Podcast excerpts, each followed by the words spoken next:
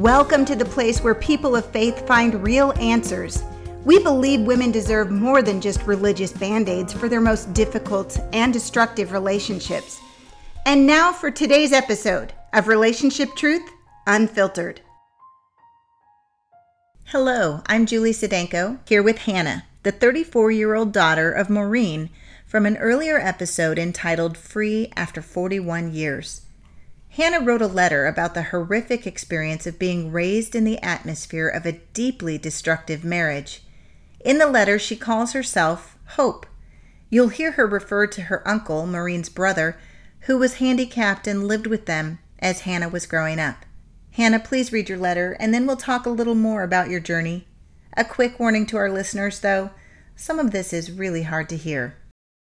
Hello, my name is Hope. The story I have to tell isn't a pretty one, but it is one that needs shared.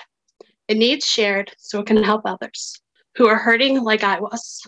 The church needs to open their eyes and see what really goes on behind closed doors at a Christian, in parentheses, home.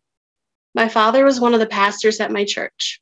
In public, he appeared to be a good Christian man, but what happened in my home was nothing that resembled a good Christian man. My father believed he was God, we were his servants, my mother included. My mom would work hard. She would have to pack lunch for him. And later, when she would come back from work or taking care of my uncle or taking care of my grandma, he would be sleeping. If he was working and she couldn't help him, one of us girls would have to get up and take care of his breakfast in the morning and pack his lunch. He would come home and go to the recliner after work. He would sit down and expect us to remove his shoes and hand him a glass of ice water, then giving orders for most of the evening. Nothing we did was ever enough. We always failed him, no matter how hard we tried. He would wake me up at night to make him popcorn or fix some ice water, and my bedroom was on the second floor. It was us kids' job to do the dishes. My dad would sit in the living room and watch TV while we worked. If he heard us break a dish, he would come flying into the kitchen to beat us. Growing up, I hated Sundays. Sundays always meant I was going to get beat. He had a list of impossible rules for church, and after church, he would drill us to see if we were listening. And if he taught that day, he would expect us to tell him how good he did. Then there were the football games. If his team lost, which they usually did, he would be in a foul mood, and you never knew what was coming and when. One of the hardest things is that the Bible was used a lot. I've always been told the Bible is true. What it says, you can always hold on to, but it was used incorrectly. That is something I have to try to weave through, choosing what is true verses and what are not true.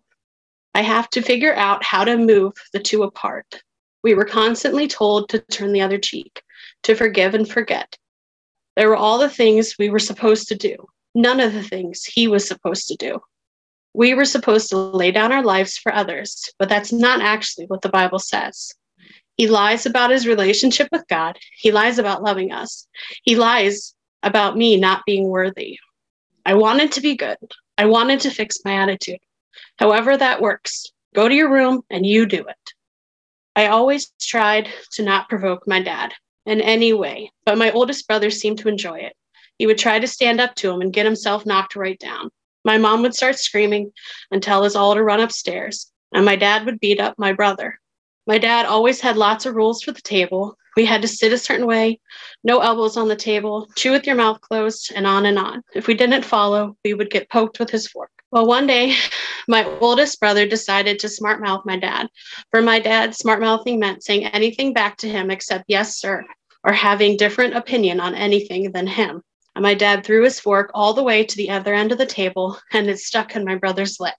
My dad demanded complete respect, and it wasn't given. When you did anything wrong, you would get beat.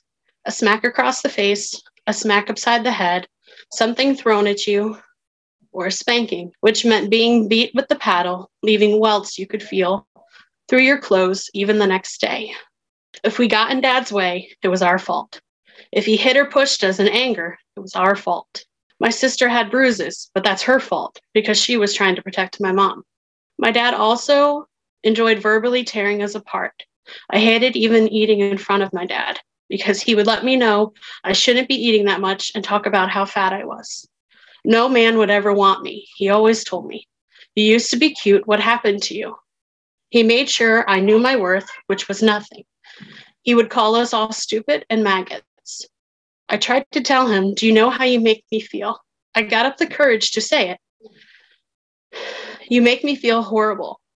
It was so hard. But he told me, How you feel doesn't matter. You need to not worry about that nonsense. All my life, I've been told I'm wrong for feeling hurt, that I'm dramatic. When I'm trying to please my dad, I don't have space for anyone else. My dad feels women are a lower class as is, but if you're fat, that makes you even lower. One time when I was around five, we were working in my grandma's garage and I did something wrong. He picked up the first board he found to beat me with. Unfortunately for me, there was a nail in my end. Of course, this was all my fault because I shouldn't have made him so mad. When I was 21, I made an appointment with a local biblical counselor. I was concerned about his treatment of my younger teenage siblings still in the house. I didn't want something to happen to them. I had talked to my mom, and she said she was finally willing to do something about him. I met with the man, told him about the verbal and physical abuse my dad had done to us. He was very upset and set up an appointment with my mom. My mom decided she couldn't stand up to my dad and basically told him I wasn't telling the truth. I was so hurt. I thought we were finally going to tell the truth. My dad was God. He knew everything. He has no faults. He never admitted he was wrong. If I did or said anything to make him look bad, I was making God look bad. I knew the anger he had, and I was afraid. What is it like to read that? really hard especially remembering the times when I really tried to talk to him. Like one time it was me and my older sister, and we sat down and we, I think I was like 12, and I said, I just really want you to understand. Like, I really feel horrible all the time. And this is, and I gave him a list. I said, You make me feel like I have no worth. You make me feel like I don't matter. When you say that I'm fat, when you say that I'm stupid, when you say I can't do anything right, it really hurts. You're like, you're hurting me. And he literally didn't care at all. I was sobbing and he didn't care. He said, But feelings don't matter. And I don't know why you're even telling me this to me and my sister. And then another time it was me and two of my younger siblings. And he just said, We are all dramatic. We all make things up. None of that's true. And we just need to learn to be better. It's just, I don't understand. I don't understand how you can do that when your kid comes to you, but I don't understand how you could do any of those things to a child. I don't understand how your dad's not in jail, Hannah. Because we lied. We were trained to lie. Any memories that stick out to you where you saw what he was doing to your mom and you felt either really angry or just like that is messed up and wrong. Do you have any key memories like that? Or did it just seem normal to you? So you didn't well, it was it definitely wrong. normal. Right. It was definitely normal. Did you I recognize assumed. it as wrong or did you think this is the way life is? Yeah. I thought that was the way life was. You thought every family worked like this? Yeah. And I was afraid of men. So I didn't want to go to anybody's house if I knew their dad was going to be home. Because you sense. felt like they were going to be just like your dad? Yeah. What were you being taught at church? Did a lot of this stuff impact your relationship with God? My dad's goal, in my opinion, was to convince us that he was God. That's what it and, sounds like. Absolutely. Yeah. So it was hard to then try to find out what was and one wasn't. And he definitely used scriptures to manipulate and control and to twist. And so Give even now, some examples read, of that, Hannah. Well, definitely the one about you're supposed to submit to your husband. So, did you believe that what you were being taught and shown was correct? Definitely when I was a child. As an adult, things didn't seem right to me. Unfortunately, as an adult, Hannah married someone who had serious issues as well. Basically, my dad's abuse set me up to then be abused. It was really bad. He would just do insane things. He was an alcoholic, he was anorexic, he was addicted to pills. It spiraled. It was like a year and a half into our marriage. Did you have kids with him? I had one kid. And in my opinion, God gave me my son so that I would get out. I never felt like I was worth getting out for. And obviously, I was just supposed to submit and do whatever. But my child wasn't going to live in it. And my child was not going to go through any, any of it or anything I went through. So I say that was God's grace, was my son. How old was he when you left? Oh, I found out I was pregnant. Oh, so he, he has never lived under your ex husband? No. No. Tell me what you would say to a woman who's in a destructive marriage and has children and is being told that a divorce will destroy them and that the best thing for the kids is for them to stay together. Maybe she's even afraid to leave because you know I don't know how I'm going to provide for these kids. From your perspective and from your experience, and I know that every situation is different, but we've we've heard a little bit about your story. What is your perspective, and what would you want to say to that woman? I would want to say that it's going to be hard. It's going to be hard on the kids. It's going to be hard on you. That would be the best thing you could do for them. You will save their life because I wouldn't have had to go through everything I went through.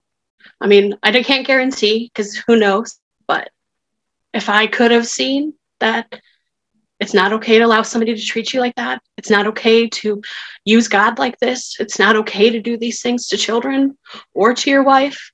Then I don't think I would have gone through my hard marriage and had to walk as hard of a road as I did. So it's going to hurt and it's going to hurt him. Get him counseling, but get him out. That's what I think. Don't, whatever you have to do, there's always resources, there's help. Get out.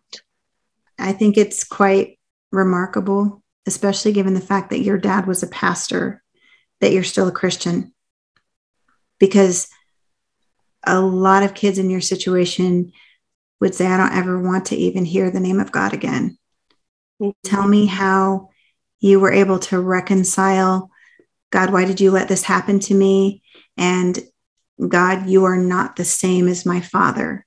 How did you come to that emotionally and mentally and spiritually? It's been a long road. I always knew God's love. And even in the bad moments, I knew He was there. I can remember I would play music, some type of worship music. I can remember hearing those words and holding on to what I would hear in the music. And I always felt closer to God.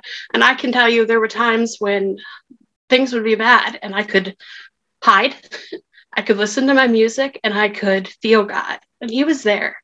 And even even in the worst, he's always there. And he's he's not them. Like he they have the free will, just like we have the free will to make those choices. The one thing that my counselor told me that really just kind of helped separate things even better for me was think about all the abuse that Jesus went through so he's walked through all of that abuse. So he knows abuse. Yes. And he's felt it. And he didn't leave me. He was there through it all. He doesn't turn away. He doesn't look away. He sits with us and he doesn't leave. And he's not my dad. So you never did equate God with being like your dad then? No. There were some things that blurred for sure and there were some things in the scriptures that would be more confusing or i'd look at like oh i'm just terrible but no he wasn't him i think you said you were like 21 and you tried to get your mom to leave why do you think it was so hard for her to leave because to any common sense person looking from the outside this is a pretty black and white case where there's plenty of abuse, there's plenty of sexual addiction, there's plenty of control in every way that she needs to go. Why do you think it was so hard for her? One of the reasons is the counseling she had received when she had tried to talk to people about it was that you stay no matter what. And that's not a reason to leave. He's not physically doing anything with anyone. So that means that is not adultery. And marriage is the most important thing. So if you have to be a martyr, that's okay, as long as you save the marriage. I don't think that she felt like she would have had the support to leave him. I think she was scared and she didn't think she had any worth either. Right. No one else would ever want her. What is she going to do with all these kids? Where is she going to go? She had no support church because the other pastor and the counselors that he had had her talk to all told her the same thing. When she finally left, tell me how that felt. It was in August of 2020. She had discovered more big stuff and he was at work and she said, "We'll we'll leave tomorrow morning when he leaves for work." So I just started slowly getting some stuff ready because I told her I'd go with her. I said, "Let's go. My brother lives in Missouri. We can head there." I said, "But you can't say anything to him because you know he's going to try to talk you out of it and he's going to manipulate you and then you won't do it." And so 45 minutes before he was supposed to be home, she says, I can't not tell him. And I said, then go get in the car. So I just grabbed clothes, threw them in hampers, threw hampers in the car. I put my son and my uncle in the car, and we left. And I kept telling her, it's going to be better. It's going to be better. We're going to stop lying. We're going to start telling the truth. Really. It's interesting to me that you had those words and it's not like you were a part of the Conquer journey or the Conquer program. Oh, no, uh, not at all. And yet that's exactly what we teach is you, you got to have the truth. You have to have clarity and start telling yourself the truth about your marriage. So I think that's pretty amazing that you had that type of wisdom. And then yeah, she sure. she left with you, but she didn't stay gone. Right. We stayed at my brother's for a while. And I kept begging her the whole time. I said, You need to just not even talk to him because he's just going to confuse you. He's just going to control you because that's who he is. He's controlling, he's manipulative. You don't talk to him, which I mean, she she did talk to him and I know, you know, that's hard. Then we went to my sister's in Indiana for 2 days and he was supposed to be gone when we got back. And he was gone. And then he went to a program in Kentucky. He quit a couple weeks in and then they started doing marriage counseling with more biblical counselors. And I was begging her, I'm like, Mom, please, the biblical counseling has not worked. Your whole marriage, please. But she had to walk her own journey, and it was really hard. It was so hard to watch. Tell me what you've had to go through to find some healing. And I know you're still on your journey. Like I told you, I had no value or worth in myself. I still didn't, even as an adult but I valued my child. When everything went down with my parents, it was really hard on him. And I also wanted to help my mom. So I started going to a counselor because I wanted to be able to help them. And she has been a godsend. I have no idea what I would have done without her. She started working with me slowly, going through stuff with me and really helping me see what was okay what wasn't okay, and my value. I did a lot of journaling. I did a lot of being honest and telling the truth. Um, it was really hard because not all my siblings have been ready to do that. Some of my siblings are still not ready to do that. They're not ready to stand on the truth and say what really happened because we were taught loyalty for one thing. And honestly, we were taught taught to lie because you're not allowed to tell people. Do you see any of your brothers or sisters falling into abusive patterns because of your father's example? I know my brothers don't want to be him, and so they try really hard to not be him. But do they know how to not be him? I don't know. I think all of us should go through some good counseling personally. I've tried to get some of my siblings and they haven't gone. One of them has seen like a life coach before, and then my one sister has gone to counseling. But usually, I mean, we're all pretty good about just shoving it down and moving on. But obviously, you don't actually heal from that. So it's been really hard opening the wounds and trying to allow God to uh, heal them instead of hiding them. I'm really sorry, Hannah, that you didn't have the childhood that you deserved because you you are just as worthy of every other child to have had a safe and loving father who poured into you. And you didn't have that. No, not at all. Do you have any relationship with your dad at all anymore? Has there been any kind of reconciliation or repentance on his part? No. I refuse to talk to him at this point. Uh, he's blocked from my phone and he hasn't shown up and tried to talk to me anywhere else. I've been told that he said that he's waiting for me to come repent and then he's more than willing to restore our relationship when I'm ready to repent. And what are you supposed to repent for? Because uh, he's my father and I'm being extremely disrespectful and I'm not obeying. And how dare I say or feel anything bad about him? And I'm also, I don't allow him around my child either, obviously. And that's horrible for me to do that, to protect my child from him. How have you been able to deal with that absence in your life? Because it doesn't look like you're ever going to have that again, at least um, not with him. Definitely not with him. I struggle with trusting church leaders in general. I'm trying to learn that they're not all him. I started going to a new church last May I sat there listening to the sermons. There's three of them there and waiting. And I've never heard anything that sounded anything like my dad or the other pastor.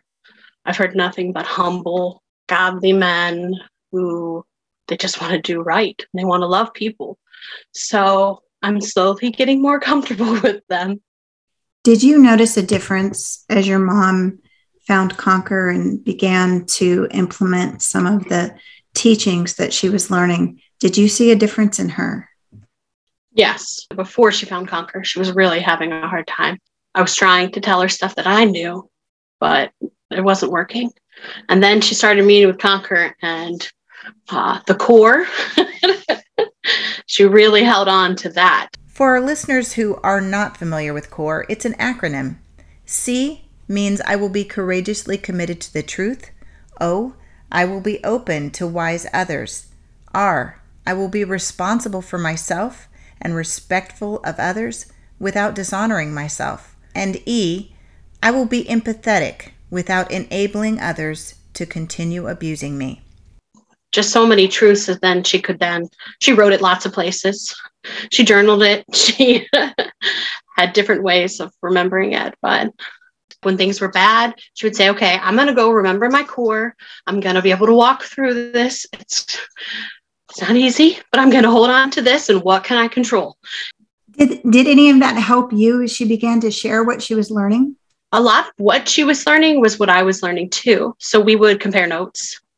I'm just going to give you a couple statements and then I'm going to let you go.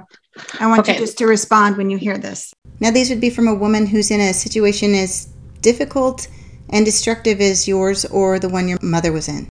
My kids are going to be destroyed growing up in a divorced family.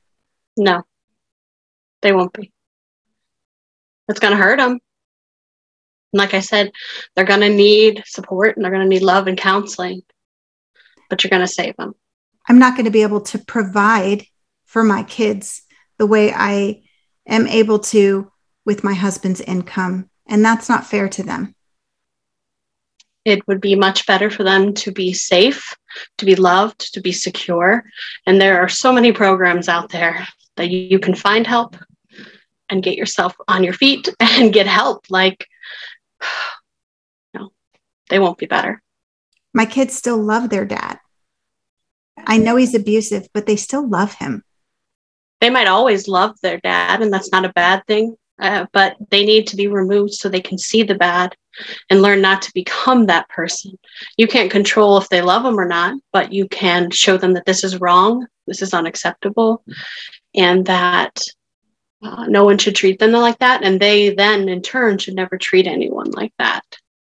What about the fear of if I divorce and I take these kids, then they're going to have to go visit this man, and I'm not going to have input into the time when they're with him. But you still will have the time you have with them and to speak the truth to them. And they'll know that you're going to stand in the light, you're going to stand in the truth. And what happens there is out of my control, but I will continue to give them love, security, truth when I have them. So you're saying they're going to see a difference when they're there versus when they're with their mother and that is something that they need to see and learn. Is that what you're telling me? Yes, they'll be able to learn from the bad they see, and they'll be able to see God in you and the truth and know that and still have that security. If you stay, they're never going to have that security. They're never going to know their value. They're never going to know what's okay and not okay as kids. How are you doing today, Hannah? Today I'm doing well. I'm walking very closely with God. I homeschool my son. I'm a nurse. I I work hard and I try to love people. Hannah, I think your wisdom in everything that you've been through is astounding. You have been a leader in your family where your father was not. You need to hold your head high. You really do, because you've been through hell and you're nothing like him. Thank you for listening to this episode of Relationship Truth Unfiltered. If you're in a destructive relationship, there is help. If you're in danger, call the domestic violence hotline at 1 800 799 SAFE. If you're looking to do your own work to grow stronger, the Conquer program, which was mentioned earlier, will be open to new members soon. But right now, you can learn how to implement core strength in your situation by joining a private group led by one of Leslie's coaches. Just go to leslievernick.com forward slash core strength. Well, until next time, may God bless your mind, your heart, and your home.